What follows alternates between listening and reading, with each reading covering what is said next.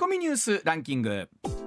時事問題から芸能スポーツまで突っ込まずにはいられない注目ニュースを独自ランキングで紹介、はい。まずは第5位、うん。昨日行われたセ・リーグ阪神対中日戦で阪神の近本浩二外野手は、うん。右ハムストリングスに強い張りを訴えて途中交代しました、はい。さらに高橋遥人投手も左肘に違和感を覚えた模様でうん。完封を目前に降板しました。うん。試合は阪神が6対1で勝ちました。はい。まあ、昨日阪神勝ってヤクルト負けて0.5ゲーム差に縮まったんですけれども、とはいえですね、まあ、1回にいきなり近本選手が交代、うん。そして、えー完封目前だった高橋投手が9回の、えーマウンドで投球練習してる時にん？ということで降板ということですから、勝ったはいいんですけれどもちょいと心配な要素が出てまいりました。とはいえですね、えー、ともう本当に残り厳しい状況というのは変わらずに、阪神残り、えー3試合なんですけれどもこれ仮に全部勝つと仮定してはい。全部勝つと仮定しても、えーヤクルトが残り5試合3勝2敗でヤクルト優勝なんですよおね。ー ということを考えると非常にまあタイガースが厳しい状況は変わりないということなんですが、まあまあでも、えーね、終盤何があるかわからないという中ではね。一方で、えー先ほどニュースでもお伝えしましたがオリックスなんですが、い。オリックス残り1試合です。これロッテに今優勝マジック5出てるんですけれども、ロッテロロッテ残り6試合あるんですね、はい。仮にオリックスが残り1試合を勝つとしてはい。勝つとしてロッテがこれを上回るためにはロッテ残り6試合5勝1敗じゃないとダメなんですよ。だからほぼ残り試合は全部勝つぐらいのイメージじゃないとロッテも実は厳しいということなんでこれは逆にオリックスの方が数字的には有利なのかなというところなんですよ。でも最後の最後までこのペナントレースがセ・パともにね、えーもつれてるというのは本当に楽しいところでございます。はい。では続いていきましょう。はい。続いて第4位です。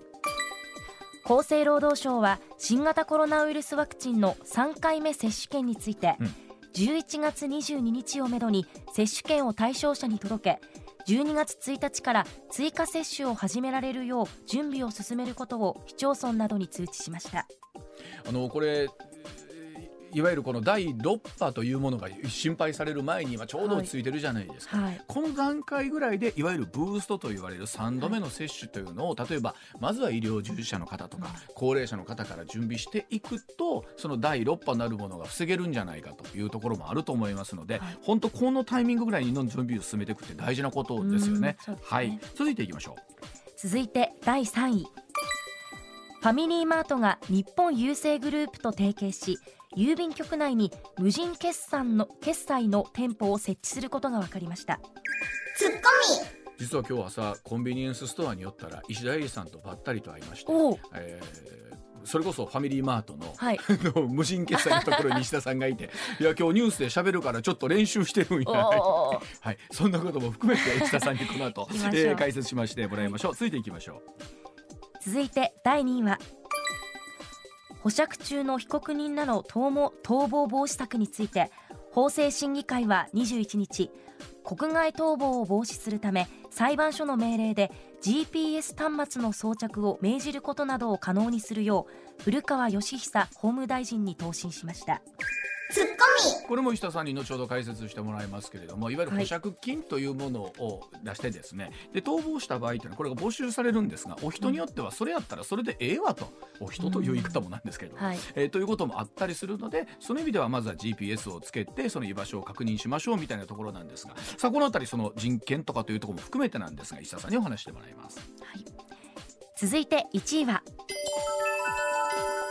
大阪府は飲食店などへの営業時間短縮や酒類提供の自粛の要請について25日に解除することを決めました。はい。えー来週月曜日いよいよこれで全国的にということになるんですがそれに先立って近畿ではですね今日22日から兵庫と京都で、はい。いえーいわゆるその時短要請というのが解除されるんですけどこれ各自治体のね対応というのを表表で見てみると、うん。まあ、もちろんあお酒の提供とかっていうのは制限はなくなるんですけれども、はい。あくまで制限、えーその解除がね、えーであって、えー各都道府県自治体ともですね、えーお酒の提供は9時までにするよう呼びかけとか2時間以内にするように呼びかけるとかうん。4人以下にするように呼びかけるとこれ呼びかけと呼びかけというのもねえー難しいですよね、はい。呼びかけます。呼びかけはします。呼びかけはするので法律的にどうこうとかではないんですけどあくまでそのあたり皆さん、えーほどほどにということなんですけれどもね。いやこれはまあまあもちろん皆さん気持ち分かりながらでもありますけれどもえーいわゆるこの時短要請というものが解除されてくると、まあ、経済活動も回ってくる。日本人ってでも僕らも含めてですよね。とはいえ浮かれたらあかんな。とはいえ、一度お酒飲んでしまうと浮かれるのもあるじゃないですか。ありますよ、ね早くあの新人歓迎会というものをやりたそうです。えー MBS 新人アナウンサー前田はじめ3人この春入社しましたが歓迎することなくという方もね。ぬるっと入りました。ちなみにその前の河内アナ山崎アナもちゃんと歓迎会なるものができなかったということなんですけれどもね、まあ、忘年会シーズンも控えてということになりますけれども、はい。さあ例えばこのお酒をめぐる動きというのが皆さんどんな風にお感じになるのかということなんですけれどもね、はい。まあ、でも25日いよいよ大阪、ね、東京大都市圏でもということになりました、以上ツッコミニュースランキングでございました。時刻6時23分回りました。この後石田英さんの登場です。さあ時刻6時24分回りました。上泉雄一のエーナー月曜日。この時間から石田英さん入ります。よろしくお願いします、はい、よろしくお願いします。えー少し今やりましたが石田さん大阪も25日に時間が解除されるという15ことで、ということは月曜日ですね。月曜日、はい。はい会食は2時間以内。1テーブル4人以内を呼びかけられております、まあ二時間はやっちゃいますか。もう二時間は、うん。四人やね、問題はね。まあそうですね、うん。でも確かに4人以上で飲むというのは、うん。僕もそうですけど、うんうん精神的にまだ抵抗あるという方いらっしゃるかもしれませんよね四と五の違いが分からへんね、俺。あー五となった時、いや、これ悪いな、お前あかんねんっていうのもねえー。そうですねあの2時間石田さん呼びかけられてますけど、どうですか？二時間はそんなもんですわ。うんもう二時間長いくらい。そう、うん、二時間長いね、二軒目行くから。あ そうそうですね、うん。まああのいわゆるこのお酒の文化ってうん。二次会三次会、うん。二軒目うん。三軒目というのが、うん。あの我々わかりますが無駄なお金を生んできたじゃないですか。そうです、そううん。です。経済を回してると言っていただきたい。はい回してるというそういうことです。ことなんですけれども、まあでもそうでもないと飲食店の特にほら、うん。えっと夜遅くから始められるお店ね。そうそう。そうそうそうそう。まあまだちょっとこのカラオケはまだちょっと若干抵抗あるかな。抵抗があんのかな。ますねなんとなく。でもそういうお店ってさうん。やっぱり 2, 軒目3軒目のお店やんか、はいそうですね、えーまあ朝からお店の話をするのもなんですけれども。もう ちょっと暗いからね。まだ明るくなって明るくなってくるこれ。ね。まあ、これから本当忘年会シーズンと言われるところが入ってきますが、うん。去年は全くもってそういうことができなかったんですよたね。し、はい。だから前田はあそうか去年はまだ学生だったのか。そうです。どどうだったの？去年の年末とか学生さんとか。去年はもうホームパーティーというか、うん。まあ、親友と2人でうん。テイクアウトしてご飯食べるっていうのがもう恒例だったのでもうか会食外食するのが今すごく抵抗があってうん。行きづらいです。だからかわいそうやな前田なんかそのやっぱり学生最後のうん。みんなでいやちょっとこうそうそうそまあもうこれでしばらく会えへんなみたいなのでうん。飲みに行こうやのがないんやから。ないですね。でもなんか慣れてしまったあーそうだような気がします。でもこの世代は卒業旅行もう行けてない組です行っもんね。てないですいねやでもそうやって思うと僕ら今、ねこの年になりまして、あ学生時代卒業旅行行ったなとかいう話とかありますけど、うん。そういう思い出話も俺私たちの頃コロナでねっていう話やもんね。だからまあ前田がね、うんまああとそうやな1年もしたらそう旅行もどんどんまさらに行きやすい時に、うん。卒業旅行行ってないんで、うん。部長うん。あの休みいただきます言った時に、うん。あそうか行ってこいって君は言わなあかんねそうですね。いいですか？まあもちろんあの 毎日放送は働く人に優しい会社ですから。笑ってる。はい。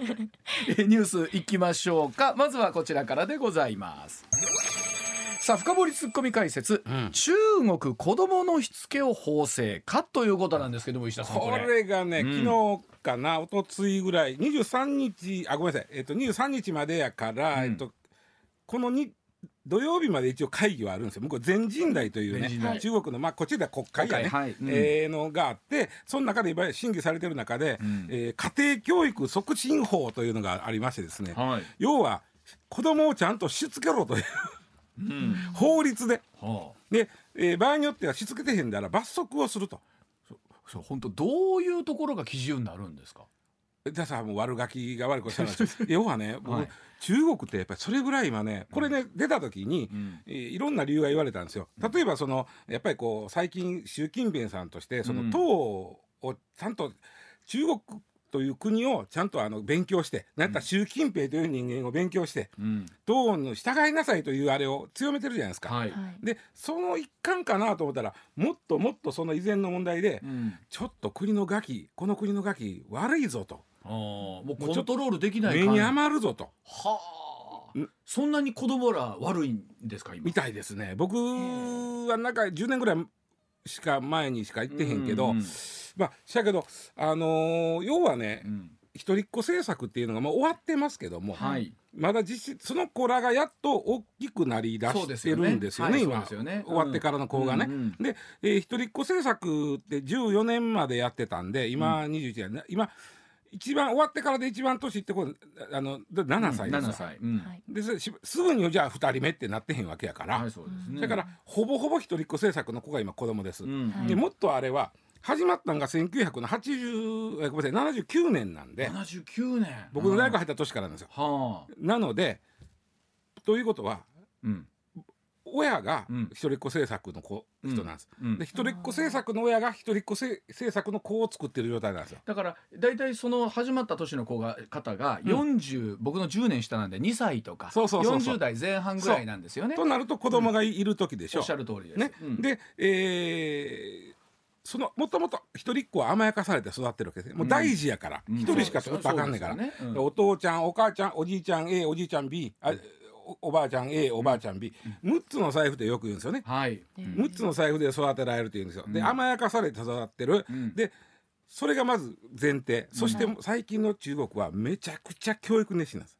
教育熱心というんじゃないな、うん。教育熱が過ぎる。うん。過ぎる。うん。過ぎる、だって最近ね、あのうばちゃん僕あの寝そべり族って前あのお昼の絵なん時言ってくれ言うたでしょ、ましたね。もう最近中国の若い人で大学出たぐらいのかな？うん。前田かまあもうちょっと上ぐらいの人かな、はいもうええと。もう疲れたと俺たち、うん。もう寝とくという人が多いんですよ。へもー。う未来に対する明るい望みがないので、もう寝そべって、ね、寝そべるとあっちこっちで。燃え尽きちゃってる。もう一つそうそうそうそう。ですでねえっと全く働けへんとかじゃなくてね、はい。あの必要最小限の労働とうん。金があれば、うん。まあ、あとは寝とくという人たちなんですあの何度もき聞きますけど、ほんまに寝てるんでしょ？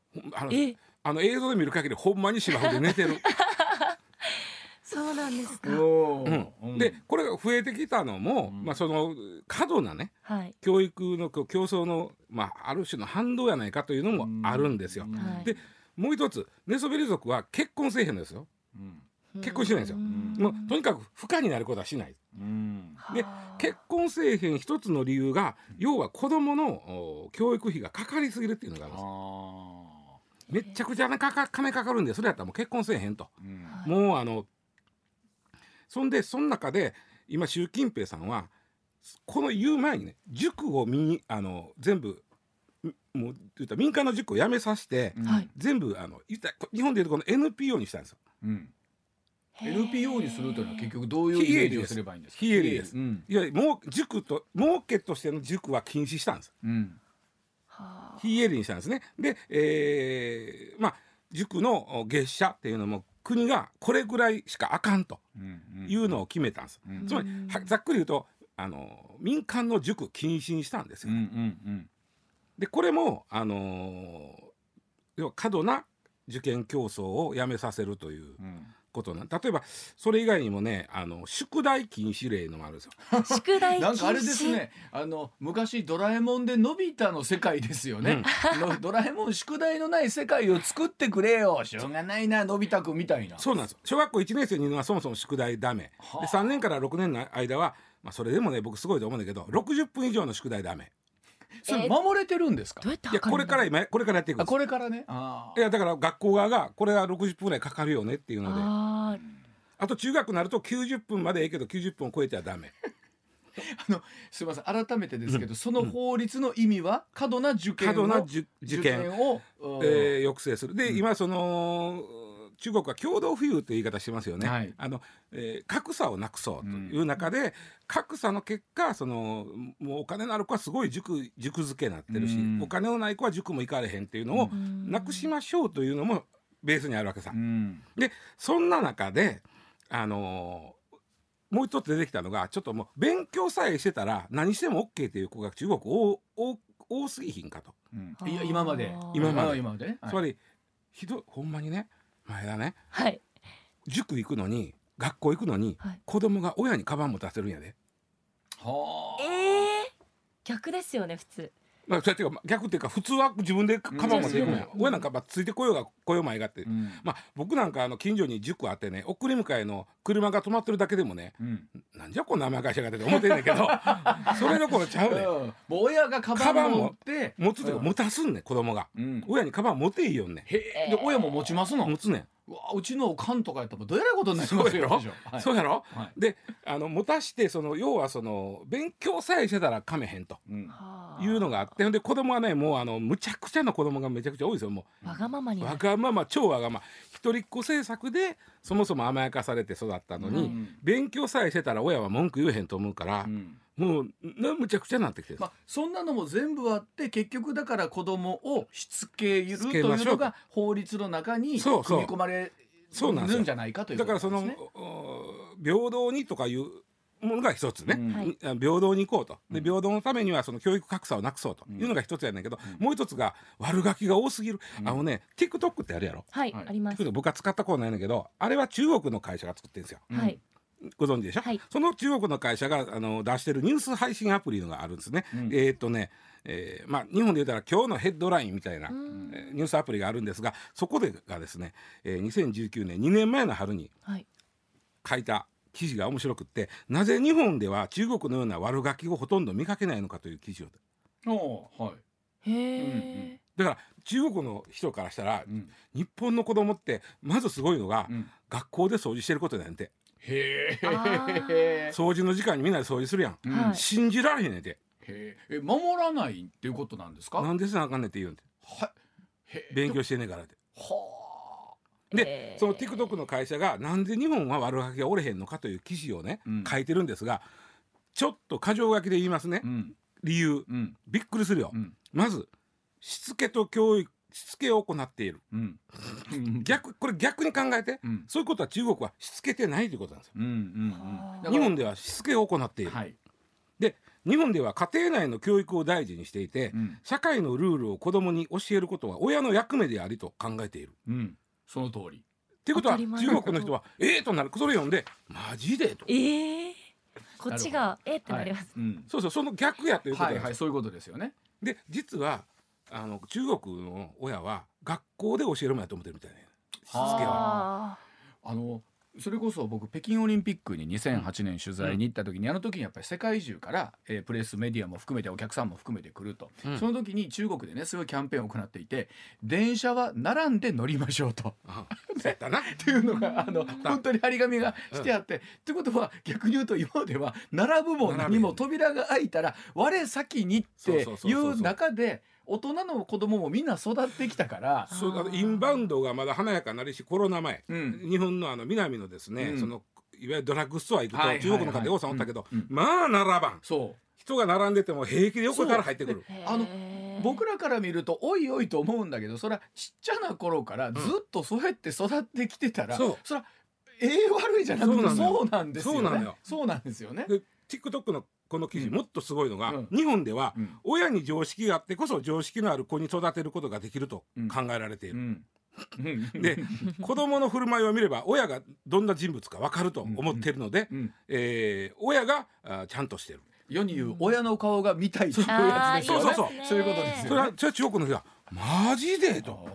日本って何、うん。親がしっかりしてるから子がしっかりしてるって考えるんやってでえーこ日本人は子供であることを言い訳に、礼儀やマナーの教育をおろそかにすることはない。うん。はいはい。はい。だから子供やからといって えっと許してくれない。そう例えば電車の中で走り回って暴れとる、うん。子供やからしゃあないやんと考えるのが中国の人なんです。って、うんうん。でそれを注意するのが日本人なんで、うんマジでってなってて この記事読んで。まあ走り回ってる子もいるけどね。おるけどね。いるけどね。でそれで言うとね日本人はあの親は自分の子供がマナーやルールに反したことをしたら、うん。ちゃんと怒る。うん。何やったら他人の子でも怒るって書いてある、でこれ読んだ中国人がええってなってて あのあので一方でラジオ機の皆さんで、うん。石田さんそうは言うけど、最近のお父さんお母さん、まあまあまあ。注意先行もいるでと思ってる方もいてはるとは思いますよねだけど、うん。そのこの中国の TikTok, TikTok の会社は、うん。日本人は割とそうやでと、全員とは言わんよ、うん。割とそうやで、ね。逆に中国はほとんどせえへんやんと、うん。でこれ逆読みしたら中国では子どものしつけのの教育マナーとしてその教育しない、うん。で親が社会のルールを教えない、うんうん。えー親に常識がない、うん。で、えー他人の子はもちろんやけど我が子にもルールやマナーにはが反した時に怒らない。うんうん逆に言うとそういうことなんですよ。うんうんうんでえー。それが問題やと言い出した習近平さんは、うん。僕これは判断は間違ってんと思うね まあでもそうでも国でルールを決めないと、うん。もういよいよコントロールが効かないというかもうとんでもない国になってまうぞということなんですそうだそうなんですよ、ね。それと、あーまあ、さっき逆逆から言っていくと、うん。うんそういう子供にまず勉強勉強言わんと、まず常識を身につけさせて、勉強はほどほどで、うん。うん頭のええ子はまたそれは伸ばしちゃったらええし、うん。で子供にお金をかけない実はねこの15年間で子供にかけるお金4倍になってるんですよ。うん。で、えー、1人すごいよ、うん子供1人育てるのに3200万かけるんですよ。中国の人。うんうんうんでも中国の場合だったらそれをかけられる人とそうでない人の差はすごいあるでしょうね。だから、うん。それもあかんので、うん。まず常識を持った上で、うん。えー教育格差もなくしていこうっていうのが、まあ、非常にこう中国そしてもともとの中国ってそういう国やったやんかと、平等やったやんかと。いうのが習近平さんの考え方なんですよ。うん。まあ、もちろん習近平さんの例えばその、ね、集中的な権力を持つことに対する賛否っていうのは世界中であり,、まありますけれどもその部分だけを読むと、うん。そんな間違ったことを言うという感じじゃないあのそしてそしてその上で、うん。中国共産党のようき言うことを聞く子にしてくださいという。こととですよね。最後はちょっとそこはあるけど、うんでしょうね。それ行くまでは、うん。まあそりゃそうやろう。な まあ、で最後の最後のところの要素っていうのは、う非常に大きいんでしょうけどもね、うんうん。あのその党の言うことをしっかり聞くようにということなんでしょう。親の言うことが聞かん子は党の言うこと聞くかっていうよ。はい、さあそれでは続いていきましょう。続いてはこちらでございます。さあ法制審議会で保釈中の被告人らに GPS 装着を答申というところでございます、まあそそうかという感じなんですけど最近あのまずねあの、うん。僕その結構保釈と釈放を勘違いしてる人がようさんいてはる。まずここから話せなあかんだから。そうですね。保釈と釈放。なるほどね、うん、釈放っていうのはもうお前もう無罪放免者とかそうですよね。はい。うん。そういうことですよね。イメージもう起訴せえへんとか、うん。そういうことなんですけどもまあ保釈っていうのはあーまあ、捕まります、ん。で有罪が確定する。うん。確定したらそれは刑務所入る人は入る。うん。執行猶予つく人はつくなんですが、うん。確定するまではいわゆるシャバにおってええよっていうのが保釈ですわ。っていうのは基本的には推定無罪の力が働いてるはずなんですよ。はい。その被告人には。うん。だからまあシャバで実生活、まあ、普通の社会で暮らしてくださいねと。うん。で確定したら入ってくださいねっていうのが保釈ですよね。うん。ただとはいえあのお前逃げたらあかんとと。うん。まあ裁判中の身でも裁判中の身で。すから。逃げたらあかんとと、うん。逃げへんためには何したかって言ったらまだ唯一保釈金っていうのを積んでたわけです。ね。うん。はい。でこれはだからあのその人の経済力うん。とか、まあ、罪の大きさにもきよるんですけど、例えばある人保釈金が100万、お前もし逃げたり、出頭命令に従えへんだりしたら、うん。没収すんのと、うんなった時に、100万痛いな俺ちゃんとしようという人と、うん。もう100万やったら逃げたらいう人がうん。おるんで、はい。人によって刑事するわけです。お金持ちお金持ちというかお金たくさんある人はその保釈金もちろの金額上がるわけでしょ？もちろん、おうん。億単位になる時もありますね、うんうん何億のカルロス・ゴーン被告とかそうだったわけですね、うん。えー昔の糸満事件の時の被告なんかでも、もう億単位でした、はい。でこれは没収あのもし言うこと言うことがいくつかあるんです、うん。俺言うたところに俺。うん例えばき決めるんですよ、うん。あなたはもう常にあのまあもちろん出てもええけど、うん。家におってねと。うん。うん。でそう家以外のとこ住んだらあかんでと、あだからき自分のベースはそこに家にいてくださいと、ではい。もちろんあのいろんな事情で家に住めない人がいるんで、うん。その場合は例えば決めた、まあ、保護保護する人とかのとこ、うんうんうん。ここですよとか、うんうんでもう一つはこれ当たり前やけど証拠隠滅をしちゃダメよ、で逃げちゃダメよ、うん。なんですが、うんこのダメよダメよの中で保釈金没収だけなら、うんみんな逃げ逃げるやつが多かったんですよ。で、うん保釈が増えてたうん僕らが裁判所の記者やってる時って保釈ってなかなか認めてもらえなかったんですよ。うんで最近割と認めてもらえる。あのこの10年ぐらいで保釈の数率っていうのは非常に高くなってるみたいですね。うんこれはまああの本来保釈すべきだ。うんあのうんカルロス・ゴーン被告が言ったように、えっと、日本の場合は人質司法と言われるそうそうそう。うん。いことが非常に強いというふうに言ってますよね。少なくとも起訴したら保釈すべきなんですよ。うん。うん。ところが日本の場合起訴して初公判でであなたはこの罪を認めますかと。うん。で認めますって言うたら初めて保釈されるというケースが多かったんですよ。うん。で認めへんだらうん。保釈したらこれこいつあの証拠を隠滅しよるかもしれんってうん。逃げたりするかもしれんと思うから、うん認めます。って今まで保釈せえへんだけど最近は認めなくても、うん。まあ、基本、えー言ったら推定無罪やねんか。ら、はいはい。保釈しましょうって、うん。で保釈金積んでねやったけど、うん保釈金だけやったら逃げる人が多かったんで、はい。ほんで GPS つけようかいう話になってきてるわけ、はいはいで特にそのとはいうもののそのこれ GPS ってどんな形か全然分からへんねんで。わかんないですね。これからの話やから。そうですね。腕時計型なのか、うん。あの他の国なんかはね足は足首につけるとか言いますよね。ううん。これは例えば韓国なんかはその性犯罪でうんもそうですね性犯罪でも刑期済んでんねんけど、うん。またするかもしれんいう人は、うん。そうつけられるんですよね。うん。これはだから目立つよな。そうですね。で、まあ、一方でほら、まあ、前田もそうでしょうしうちなんかも娘がいるというかね、うん。ことから考えると、特に性犯罪とか非常に再犯性の高いものとかというものに関して言うと、そうしてほしいなという気持ちってありますよね。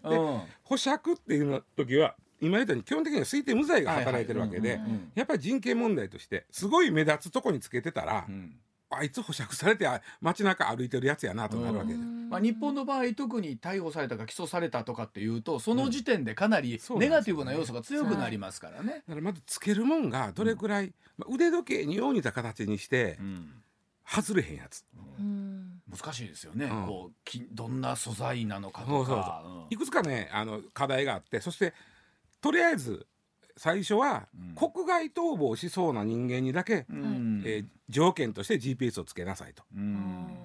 それ以外の人はとりあえずはねうん。あのカルロス・ゴーン被告のことがあったからやね。いやそうでしょうね。国外逃亡しそうな人間ががお前は保釈条件としてうん。この GPS をつけることやと。うん。でそれを誰かが監視します。これまた一つの課題。はい。はい。誰が監視するのね、うん。諸外国なんかは民間企業にそこはやらせてます、うんまあ、警備会社とか、はいはいはい。でどこに行ったらあかんっていうふうにするか。うん。例えばか国外逃亡っていうんであれば空港か港ぐらいですが、はい。かな、うん。あかんの。ああそうか。いやで出やすいところね、出やすいとこ でろでそれ言われたらお前だから空港と港は行ったらあかんぞと。うん。言うて GPS つける。はい。でその人間をどっかの民間企業はずっと監視してる、うん。で空港一頭でと。うん。なった途端に警察がバッと来て捕まえるわけ、はいはいはい。このイメージです。そうですね。あのそれで言うと今これだけ技術も発達したらね、うん。目立たずなんとかなあの腕時計タイプとかってうん。開発できそうな気もする、ね。できると思いますよ。できそうですけど、できると思うよ。まあ足首タイプだろうがまあ足体に埋め込み埋め込んだりとかもできそうじゃないですか。まあそれはねちょっとさすがに体、うんあの他の問題が出てくるから、うん。僕は腕時計タイプやと思うんですよね。あのね。病院入った時に巻くやろ。はいはい。巻くんですよ。なんからしいですね。出る時うん。ハサミで切ってもらう、うんあれのハサミで切れへんタイプとかさ、うんうん。ね。まあどうなんですか？でもあのこれあくまで答申ということなんですけれども、石田さん可能性としてみると。これは僕100%やると思います。あそうですか。ただその今言ったハードの、課題と、うん。ソフト面ではこれ誰が監視するってはいいうはい課題があるんで、ええ。法律的にはできると思いま。す。すね。はい。だそうでございます。時刻6時40まもなく7分になります。上泉雄一のエーナー金曜日時刻まもなくえー6時48分回りました。ニュースの深掘りツッコミ解説石田英二さんとともにお送りをしております。では続いていきましょう。ファミリーマート郵便局内に無人決済店舗を設置ということで、ね。朝本当にファミリーマートでばったりと石田さんと会って。そう、うん。あのー前情報のすぐ近所近のフね、ァミマに、はい。えー無人レジが一つだけあって。ます。はい。えーどういう使い方やったかというのはねちょっとうん。A タイプ B タイプが、まあはい。ざっくりとね、うん。あって一番すごいのは、まあ、ファミマが一番ね、うん。無人化をしようとしてるの。はい、確かに多いですよね。多いレジがね。一番、多いんですが、うん。一番すごいのは店に入って、うん。えーまあまあまあカゴにしましょうか何でもいいんだけど、商品を入れていきますよ、はい。その時点で上からカメラがあってバーコードを認識しててえ。入れた時点ではい132円。ピッピッピッピッと上がっていくわけ。そんなことできてるんでか？ですきてるの。